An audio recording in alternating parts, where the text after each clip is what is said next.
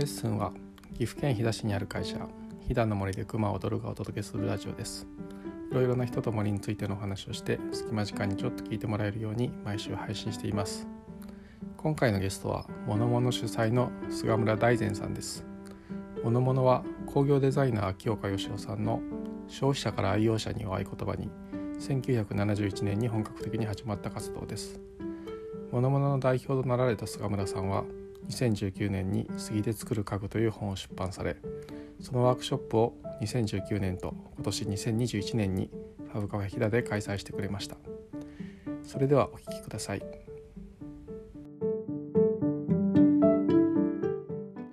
改めてあの、菅村さんのはい。やられてるモノモノさんの活動の紹介と、はい。あとまあ飛騨でワークショップをやってくださった経緯をはい。お話しいただいてもよろしいですか？はい。わかりました。えっ、と今あの私があの主催というかあの代表をやってる「えー、ものもの」っていうのは東京の中野の、えー古いマンションの中にありまして、えー始まりとしてあの1970年から、えー続いておりますので、まあ、去年であの50年とということです。で、えー私がですねこの「ものもの」引き継いだのが、えー2015年で、まあえー丸6年経ったというところです。であの「ものもの」っていうのはですね、えー非常に、えー今は、まあ、あのお店として、えーあのまあ、運営しているのがもっぱらなんですけれどもまあもともとはですねあの店ではなくえその昔は、まあ、工業デザイナーの、まあ、秋岡義雄という人の、まあ、サテライト事務所としてですね始まって、まあ、そこから1970年から80年にかけて、まあ、いろんなこう生活デザイン運動の、まあ、拠点といったいなっていったようなあの場所です。で、まあ、このあの秋岡義雄と、まあ、グループものものっていう、まあ、メンバーで、まあ、今で言うと NPO 組織みたいなことになるんでしょうけれども、えーまあ、1970年というと、まあ、日本に初めてあの大量生産、まあ、大量消費社会がやってきて、まあ、あの郊外のね問題もすごくあの取り出されるようになってた時代です。でそこに、まあ、デザイナーの側からですね、まあ、異を唱えてあの生産者メーカー作り手の都合ではなく、まあ、ユーザー生活者の視点で、えー何らかのこうアクションを、えーできるんじゃないかということで秋岡義雄があの立ち上げたのが、まあ、グループものものといういう組織です。はい、であのまだ続けて。はいいいすいません。でしょうか、はい。あのなるべくまあ短く済ませますけれども。はい。でえっ、と「ものもの」はですね、えースローガンを掲げておりまして、まあ、それが、えー消費者をやめて、まあ、愛用者になろうとえーいうものです。であのーこの愛用者っていう言葉がですねこの活動の、まあ、キーワードなんですけれども、まあ、僕らが普段、えー愛用者っていうと、まあ、ちょっとね、あの長く使いそうなものを背伸びをして、まあ、あるいは定番のものをね買って、まあ、それを、あの手入れしながら長く続け使い続けましょうと、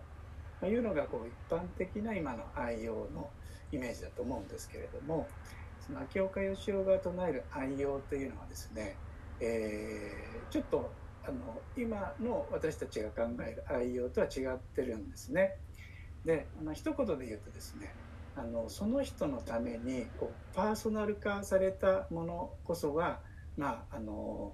一番長く、えー気に入って使えるっていうのが、まあ、京香さんの考えです。で一番いいのはその自分の身の回りのものを自分が工夫して作り出してでそれが気に入らなかったらこう改善しながらあるいは修理しながら使い続けていくとあの、まあ、自作自用というかあの、まあ、今で言うとねセルフリノベーションみたいなこともありますけれどもあの自分で作ったものこそ最高と一番お気に入りっていうのがあの根底にあります。ただねなかなかその全部が全部ねあの自分のものを作れるというわけにはいかないですから、まあ、そういった時にはあのその道のプロのね方にオーダーを出そうと、まあ、京香さんもあつらえという言葉を言ってるんですけれどもその自分のためのそのパーソナルなデザインをオーダーで作ってもらおうと、まあ、これはあのお洋服もそうですし身の回りの、えー、もの全般に言えることですね。でその根底にはあの、まあ、人間一人一人があの異なる存在で、まあ、個性も違うし生活様式も違うしそれから体のサイズも違うと。で工業製品っていうのは一方こう確一化されてあの最大公約数でデザインされてる。そこにやっぱり合わない気に入らないものが出てくると。で、えー、そういったものにあの応えるものこそ例えば手仕事のものであると。あの工芸のものであるということであの工芸品のその復興を、えー、あの注力していったりとか、まあ、そういったあの活動を、えー、やっていきます。で、えー、僕らがですね今あのものものでやってる、えー、活動の、えーまあ、ソーシャルな部分っていうのはまさにこの愛用の部分を、うんえー、なんとかあの具体的な形で、まあ、広めたられたら、まあ、いいなということであのやっております。で、えーまあ、その一つがですね、まあ、この間あのファブカフェ飛騨で、えー、やらせていただいた、まあ、杉で作る、えー、家具という、えーまあ、木工の、まあ、ワークショップなんですけれども、えー、これをですねまあ、今のコロナ禍の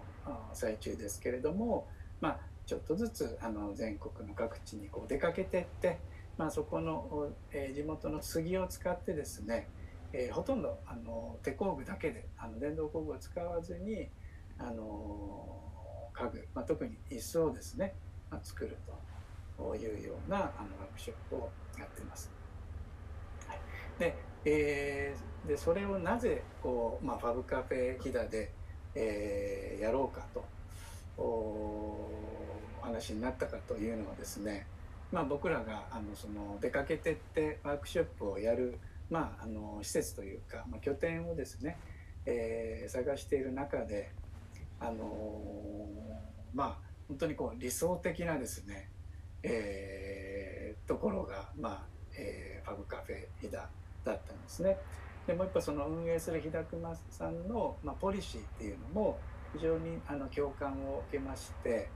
あのこれはあの何としてでも、えー、こちらで、まあ、やらせていただきたいっていうことで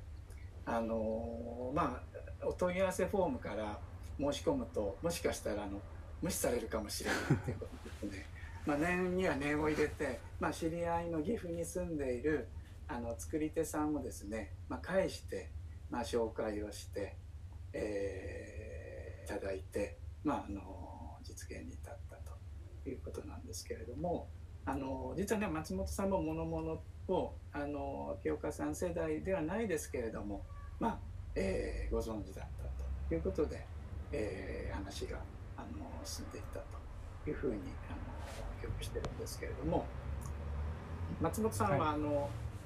どういう形でその秋岡義雄のことをあのご存知だったんでしょうか？あの2012年でしたが目黒の美術館で、はい、あの秋岡義雄さんの、はい、展示会に行ってその時に初めて、はい、あの深く知って非常に感銘を受けまして、うん、はい、で日高熊ができたのは2015年なので、その後なんですけれどもはい、はい、で直接的にその秋岡さんの思想にすごく影響を受けてというよりは、結果としてやっぱりおっしゃったようにあのつく生活者の人が自分で使うものを作れるだとか、うん、地域にある資源を自然な形で使っていくっていうようなことをやっていきたいっていう活動をしていく中で、まあ、結果としてその秋岡さんの思想とやっぱり同じところがあるなっていうのは思っていたところで、あのまさに杉で作る家具っていう本の出版を機にお声がけをいただいて、はい、とてもあの嬉しく思ったのを覚えています。はい、ありがとうございます。はい、ででそのわけであの1回目はねあのワークショップではなくあの平熊さんらしいイベントっていうことであのまあそのインストラクターをあの養成しましょうと、まあ、平特にあの木工の、ね、方がたくさんおられるということで、えーその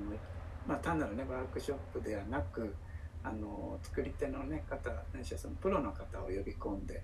えーまあ、半日かけて、まあ、我々がレクチャーすると。いうことをやりまして、まあ、これがあの、えー、ファブカフェ飯田市場の中でも、まあ、かなりこう賑やかなあのイベントだったと、いうことで、はいあの僕らもねあの、まあ、そういう意味でもこう思い深いあの感慨深いあの場所にあのなってます。うん、あれ30人くらいですか？ね、はい、2 3 0人くらい結構飛騨の方はもちろん全国から来ていただいて、はい、で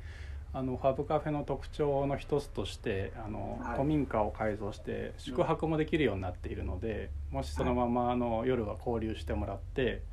でそのまま泊まることもできますよっていうことで、はい、それがちょうどその秋岡さんが当時やられていた「ものものサロン」はい、夜な夜なみんなで語り合うみたいなものを、はい、まあ、今の時代に復活させるみたいな趣旨も含めて。やらせてもらったらあの思惑通りというか、それを超えて皆さん夜遅くまで、ね、はい、もう始まったのがね午後3時で終わったのは夜3時という、はい、あのちょっとかなりあの深井さんにもちょっとご負担をいえいえ、まあ、のかけたんですけれどもまあ非常にねあの皆さんあのあの思い入れのねある方が集まって非常にまあいい会だったなというふうに思います。ありがとうございます。あのすいません。最初に、はい。かなりあの深い深いというか大きな質問を投げかけてすぎてしまってすいません。あの簡潔に教えていただいてありがとうございます。でちょっと改めてあの、はい、実際そうやってワークショップをと、えっと、2019年に初めてやらせていただいて、はい、で今年また、はい、あの今度はインストラクター養成講座じゃなくてワークショップっていう形で一般の人向けにやっていただいたので、まあ、それも含めてもうちょっとものものさんの活動とか、あのそこの思想みたいなところをぜひお話しいただければと思います。はい、はい、でえっ、ー、とどこからがいいかな。えっ、ー、とそう改めて、えっ、ー、と、はい、さっきおっしゃったその消費者からではなくて愛用者に。っていうことで。で、我々のファブカフェもそうですけどそのデジタルファブリケーションっていうのが広がっていった背景っていうのも、あの欲しいものがあったら買うかもしくは、まあ工場にお願いをして大量生産するかっていうとこではなくてまさに自分が欲しいものを作れるようにっていうことで技術的にも、まあ、その世の中の動きとしても一時期に比べればそういう場所って増えてきたんじゃないかなと思いながら、まあ、一方でそのやっぱりよりそのいいものがいいものというかあの便利なものが安く買える方もまた発達していっていて。はい、今その秋岡さんの意思を受け継いで活動されてる菅村さんから見られて今その生活、はい、えーと、消費者から愛用者へっていうのは、うん、今の世の中ってど,、どうなってると思われますか、そうですね。あのねあの例えばね100円ショップとかに行くとまあほとんどね身の回りのものはねあの安く、えー、手に入るわけですよね。でそれらがね粗悪というとそうでもなくて、うんうん、まあ、最低限の多分あの機能を果たしているあのものだと思うんですよね。ただそれをあの気に入ってあのずっと使い続けられるかどうかっていうのはやっぱり、まあ、うんうん、あの別問題でその結局その使い捨ての問題っていうのは、うんうん、機能的あるいはこうなんていうかものとして、うん、あの途中で壊れてしまって使えなくなるっていうよりかは、うんうん、愛着がなくなって捨ててしまうっていうことだと思うんですよね。あのよくねこう一生ものって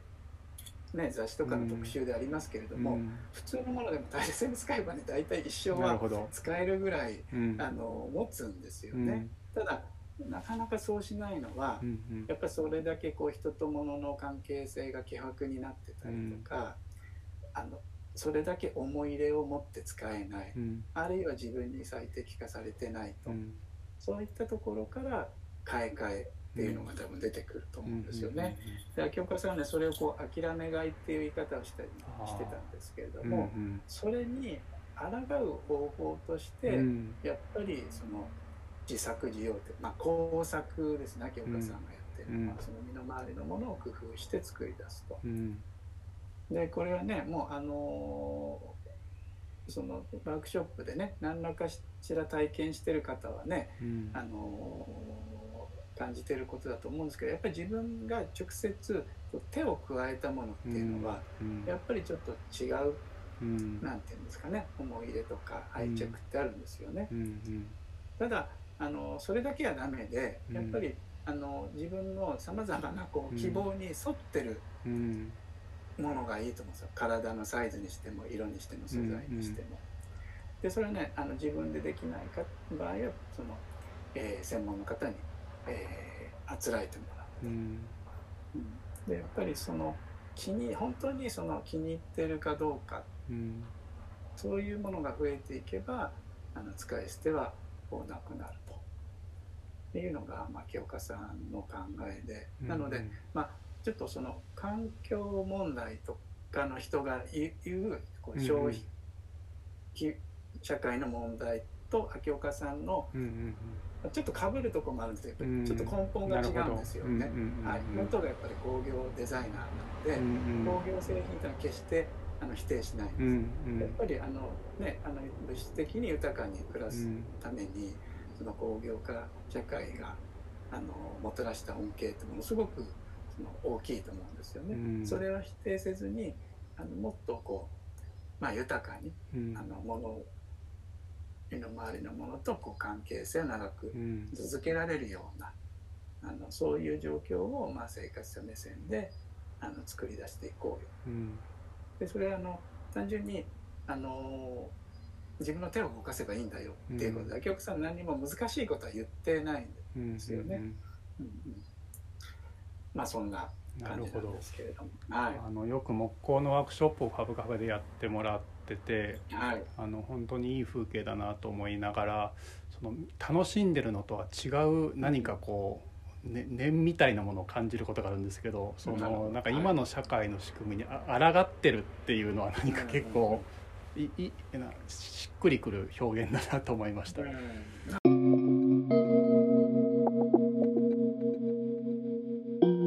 最後まで聞いてくださってありがとうございます。続きは1週間後に配信予定ですのでどうぞお楽しみに。